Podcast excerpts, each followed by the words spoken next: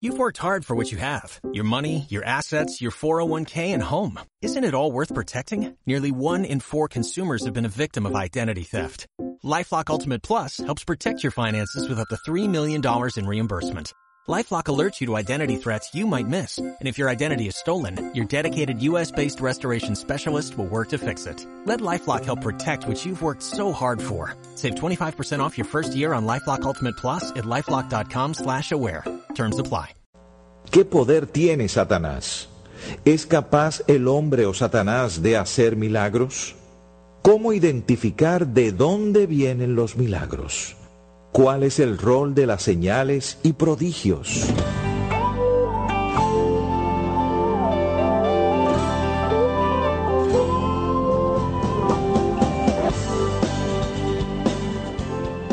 Respuestas, verdades absolutas para un mundo relativo. Les invita a escuchar la conclusión del programa sobre el tema El evangelismo de poder, iniciado en nuestra entrega anterior. Cuánto amamos tu ley que nos guía para vivir en integridad, sabiduría, integridad, sabiduría. Mencionabas que habían tres cosas que te preocupaban. Habían, dos o tres cosas preocupantes. Oye, si nosotros vemos un demonio detrás de cada cosa, es muy fácil yo achacarle la culpa siempre a un demonio y no enfrentar, mirarme a mí mismo y no enfrentar mi propia realidad. Ah, si soy, tengo un problema con el alcohol, ese es el demonio de alcoholismo que está sobre mi zona, sobre mi ciudad. En vez de decir, yo tuve un padre alcohólico, yo he heredado parte de los hábitos de mi padre y enfrentar mi propia realidad. Volvemos al hombre más sea, irresponsable cada vez. Como usar eso, eso como una excusa, como una- un desplazamiento de responsabilidad. Definitivamente, y lo vemos una y otra vez en este movimiento. El hombre tiene muy poca responsabilidad porque todo es un demonio. No, no puede ser. Yo creo que le estamos haciendo un gran daño a la iglesia. Miguel, ¿cuál es la diferencia entre el evangelismo que ha desarrollado la Iglesia a lo largo de los años y el evangelismo del poder? Bueno, mira, el evangelismo de poder, como hemos venido explicando, consiste en el desplazamiento de estas fuerzas demoníacas de regiones, constantemente reprendiendo, reprendiendo, reprendiendo, pero durante todo el tiempo, desde que Cristo vino hasta el año 1990, cuando esta red se organiza, ah, ¿cómo se hizo la evangelización? El foco fue la prédica de la palabra de Dios. Oye lo que la, oye lo que la palabra de Dios dice en Romanos 10, 17, que dice, la fe viene por el oír y el oír por la palabra de Dios.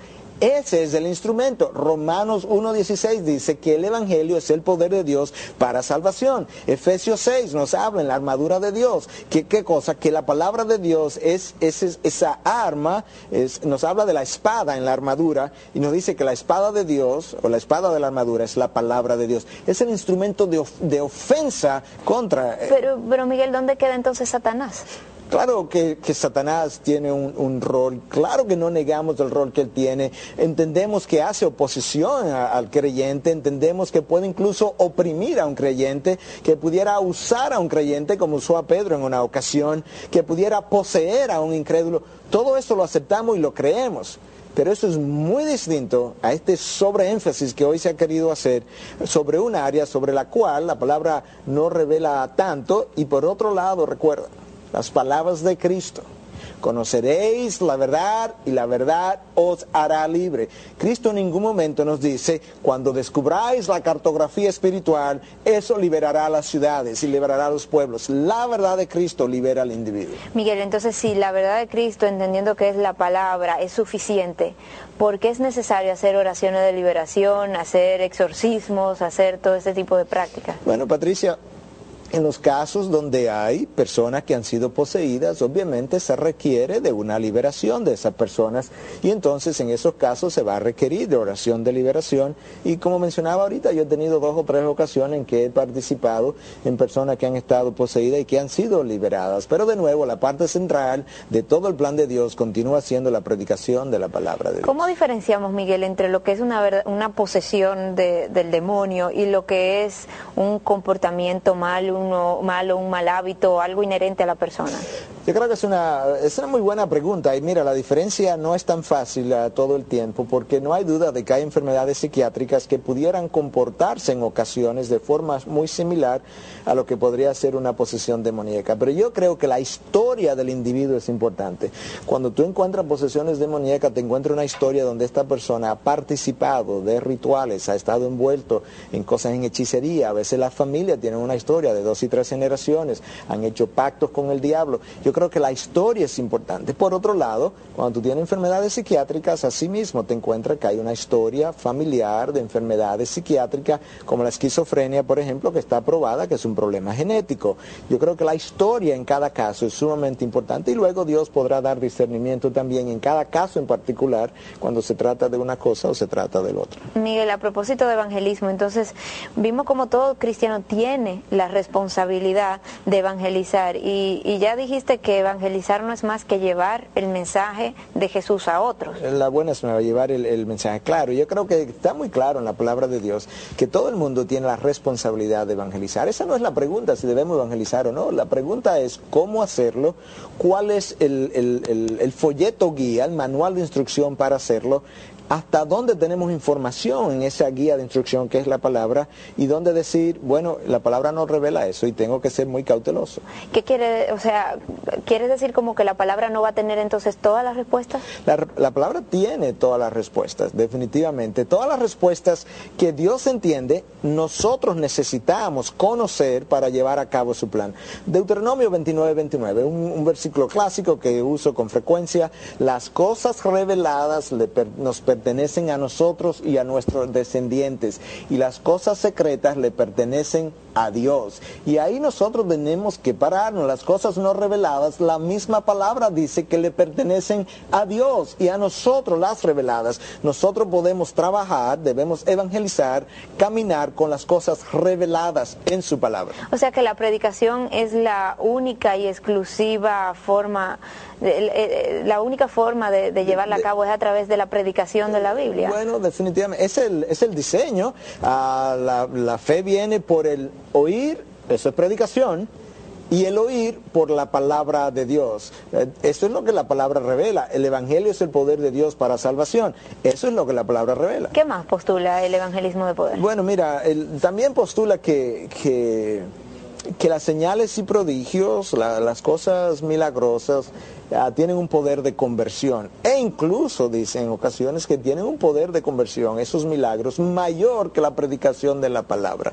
Y yo creo que ahí estamos entrando en un, en un terreno peligroso. Sí, Miguel, según vas hablando y progresando, veo que hay muchas cosas que cubrir y definiciones muy curiosas que queremos profundizar. Decías que estos líderes consideraban las señales y prodigios como poderosas armas para evangelización. Oh, y muchas veces más poderosas para la evangelización que la, que la predicación misma. Señales y milagros. Los predicadores del Evangelio de poder eh, entienden que las señales y, los milagros tienen el poder de evangelizar, de, de convertir a personas.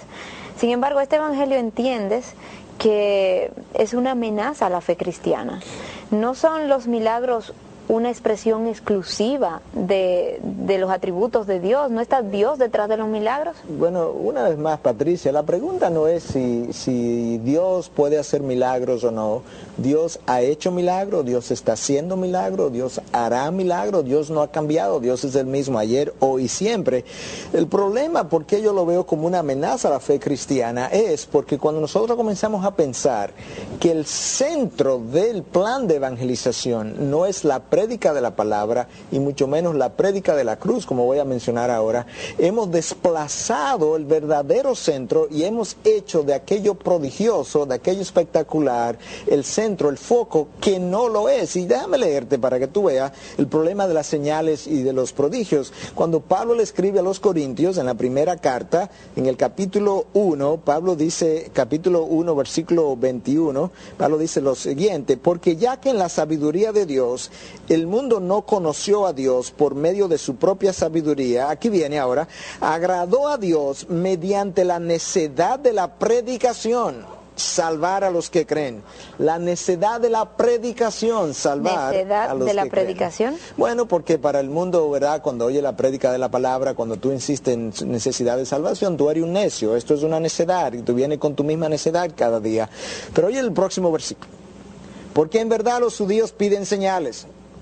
Pablo se está quejando en contra de esto. Los judíos piden señales y los griegos buscan sabiduría. Pero nosotros, oye lo que Pablo dice, hay un grupo pidiendo señales, pero nosotros predicamos a Cristo crucificado, piedra de tropiezo para los judíos y necedad para los gentiles. Hay un grupo que está detrás de las señales, Pablo dice, pero nosotros, la autoridad apostólica, estamos detrás de Cristo y el Cristo crucificado.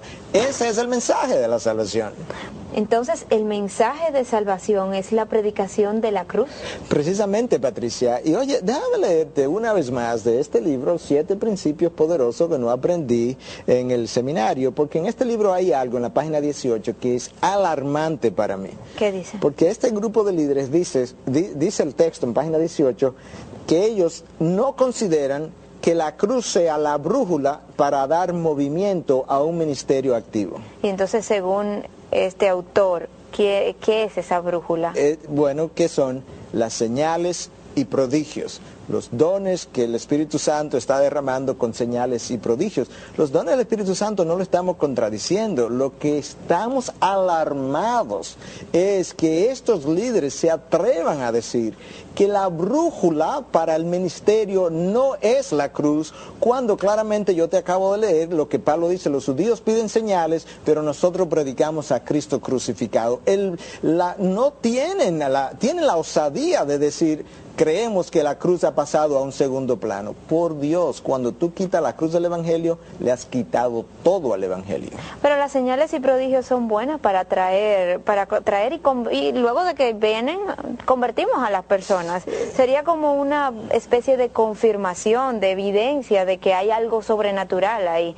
Bueno, si es para atraer personas, definitivamente que eso es lo que hacen, pero las señales y prodigios, Patricia, nunca han convertido una sola persona. La mejor evidencia de eso son 40 años en el desierto, con tres milagros diarios, le llovía maná todos los días, había una nube que lo cubría todos los días, el pueblo judío, 40 años rodando por el desierto, Dios le hacía llover maná, es un milagro, Dios lo cubría con una nube para que lo protegieran del sol, eso es otro milagro, en la noche se encendía un fuego nuevo cada noche para darle luz, es otro, O sea, otro que milagro. cada día había milagros. Tres milagros mínimos, más otros milagros que Dios hizo en el proceso. Y al final de los 40 años, todo el mundo que tenía más de 20 años, de ahí en adelante, murió en el desierto en su incredulidad. Los milagros no han convertido nunca a nadie. Cuando Cristo viene, oye, Cristo le dice, si no me creen, por lo menos crean las obras que yo hago, refiriéndose a sus milagros. Y vino, resucitó a Lázaro, y ¿sabe lo que pasó después de eso? Querían matar a Lázaro y a Jesús para eliminar la evidencia. ¿Tú quieres decir que ya han habido suficientes evidencias, milagros, Ah, señales? El hombre no cree El hombre, el, el hombre tiene ese problema, supuestamente, pero en realidad tú planteas que no es así. que el, el problema del hombre no es falta de evidencia. El hombre ha tenido más que evidencia. El hombre no cree por falta de evidencia. evidencia. El hombre no cree por conveniencia. No le conviene creer porque tiene que dar, rendirle cuenta a un Dios que está por encima de él y él tendrá que ajustar sus planes a ese Dios. Miguel, pero yo difiero con la, la declaración que acabas de hacer de que los señales y los milagros no han convertido a una sola persona, porque sé de personas que por un milagro de sanación en su vida han podido llegar a, tener fe en Dios. ¿Y acaso no es esto un tipo de evangelización? Ah, déjame comenzar una vez más. La fe viene por el oír y el oír por la palabra de Dios. La fe no, la palabra, eso es Romano 10, 17. Romano 10, 17 nos dice, la fe viene por los milagros y los milagros por hacer milagros. No, la fe viene por el oír y el oír por la palabra de Dios. Lo que esa persona ha hecho es que ese milagro, si lo vio o lo tuvo en su vida, ha ilustrado lo que él o ella ya había oído, que hay un Dios y que ese Dios envió a un hijo y que ese hijo es el Salvador nuestro, y lo que oyó en el mensaje ahora le ha sido ilustrado quizás a través de ese milagro, pero la conversión, la fe viene por el oír y el oír por la palabra O de sea Dios. que ese el milagro simplemente viene a confirmar lo que ese individuo ha oído anteriormente Viene o está oyendo. Definitivamente. La razón de los milagros desde el principio hasta el final es confirmar el mensaje o el mensajero. Recuerda la historia de Moisés. Dios, cuando yo vaya donde, esto, donde esta gente a Egipto, tengo 40 años fuera de allá, ¿cómo ellos van a saber que, que, tú, que tú me enviaste, que tú Dios me enviaste? Y él dice, Moisés, ¿qué tú tienes en la mano? Un bastón, tíralo. ¿Qué hace? Se convirtió en culebra, recógelo, se convierte en bastón de nuevo. Y esa mano, métela en el bolsillo, sácala, tiene lepra, vuelve y métela. Este es el relato de la historia de Moisés que se encuentra en la Biblia. Exacto, y, y, Dios está hablando con Moisés tratando de enviarlo a Egipto de nuevo.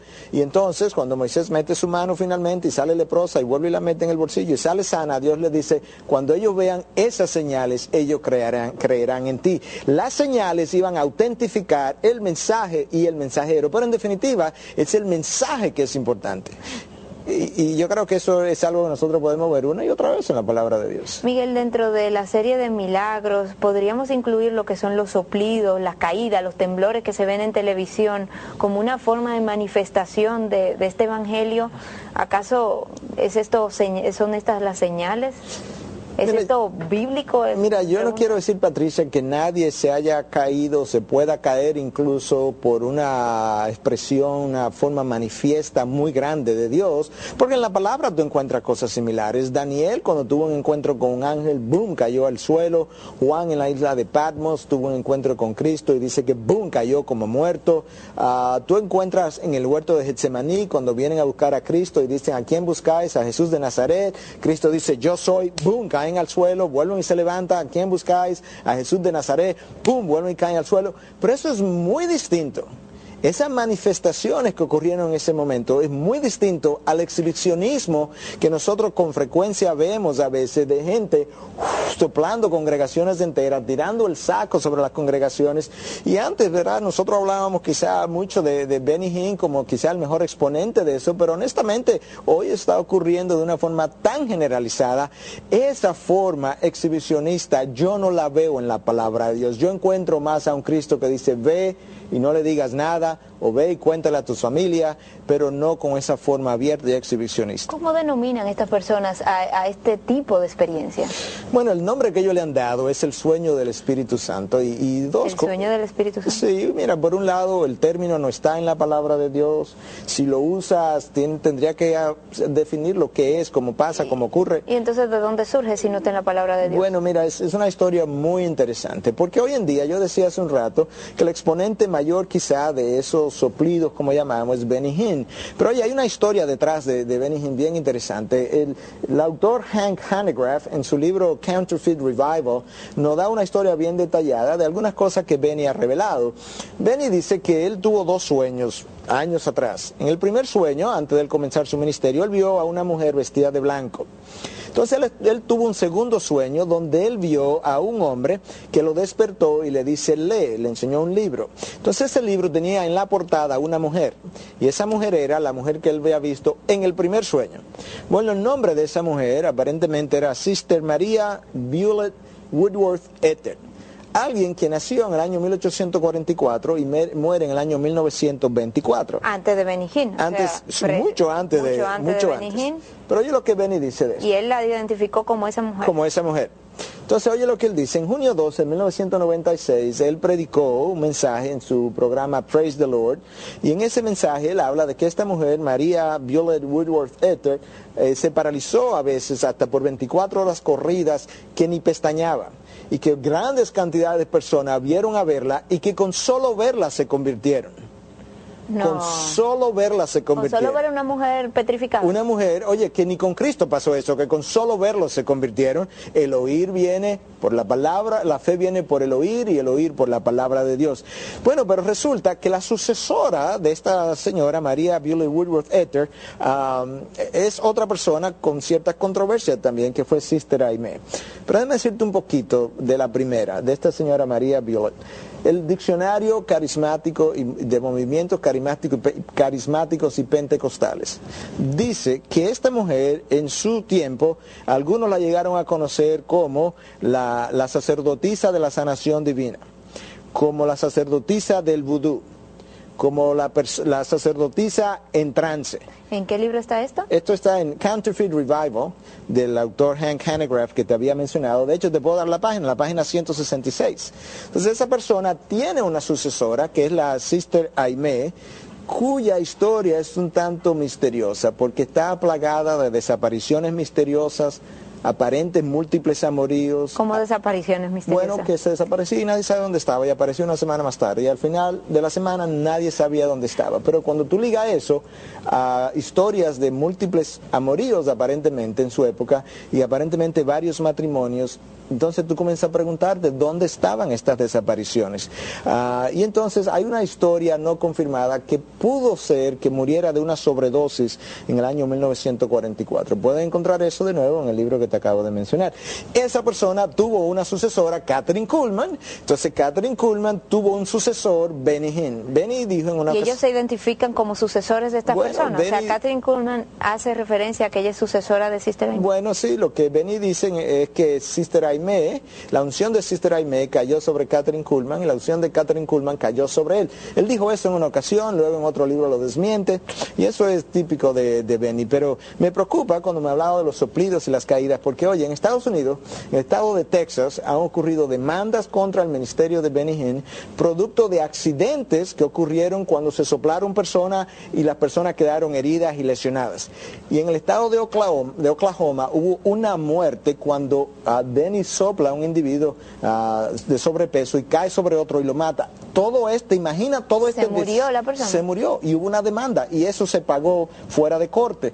Eh, Eso también está documentado en el libro que te mencioné. Eh, ¿Te imaginas todo esto orquestado por el Espíritu Santo, bajo la unción del Espíritu Santo? Este desorden, heridos, muertes, orquestado a través de la administración del Espíritu de Dios, se me hace muy cuesta arriba. Miguel, yo he visto ese tipo de cosas en la televisión hoy en día y de hecho lo he visto muy frecuentemente. Ah, Sí, yo creo que y se está haciendo más frecuente cada día, cada día, pero me preocupa porque la historia detrás de todo este movimiento hay que conocerla, no es una historia muy bonita, es, hay mucho exhibicionismo detrás de esto, hay mucho elevar al, al- al- al predicador que lo hace, ah, hay mucho, mucho de, de wow, de maravillarnos y la gente viene detrás de, los, de las señales y prodigios y no detrás de la Miguel, cruz. si Dios no está detrás de todo esto, ¿cómo es que esto es posible que se dé? ¿Es un montaje? ¿Son, son acaso actores que se contratan para que hagan estas cosas? Y había que ver, ¿verdad? Había que preguntarle a Dios qué es de Él, qué no es de Él.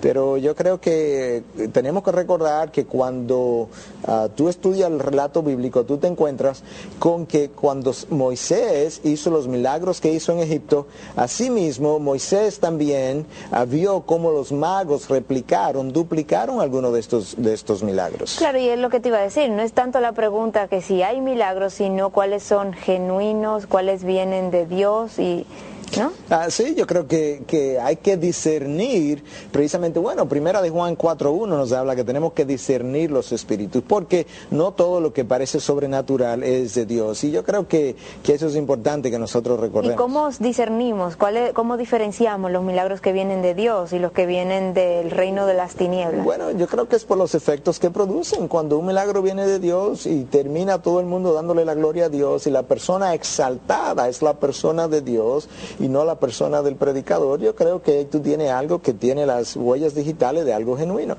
Cuando tú tienes alguien que termina postrado frente a una estatua o cuando tú tienes a alguien que lo que exalta es la persona que hace estos señales y prodigios, yo creo que entonces pudiéramos estar frente a algo no genuino. Miguel, se nos acaba el tiempo, pero antes de irte, ¿nos podrías resumir los problemas principales que este movimiento presenta?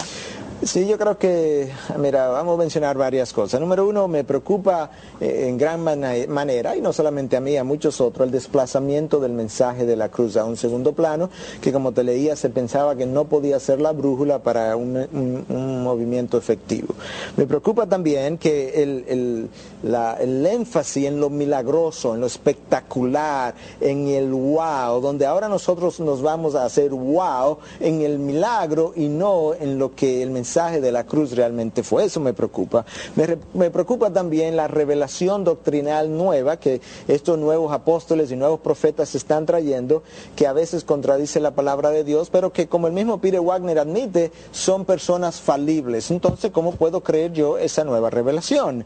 Número cuatro, el correr de la gente, de ir a ver a fulano, de ir a ver a sutano, porque fulano está haciendo esto, fulano...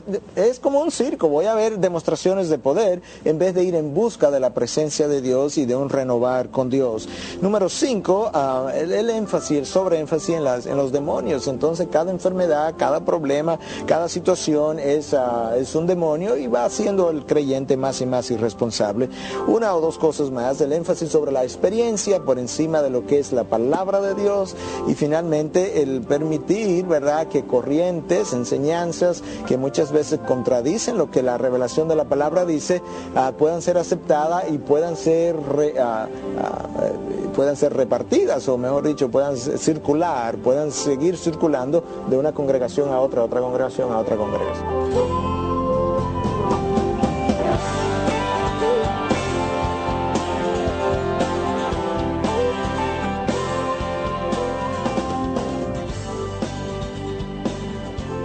Integridad y Sabiduría es una producción que llega hasta ustedes gracias a los aportes de individuos y empresas comprometidos con la defensa de la fe.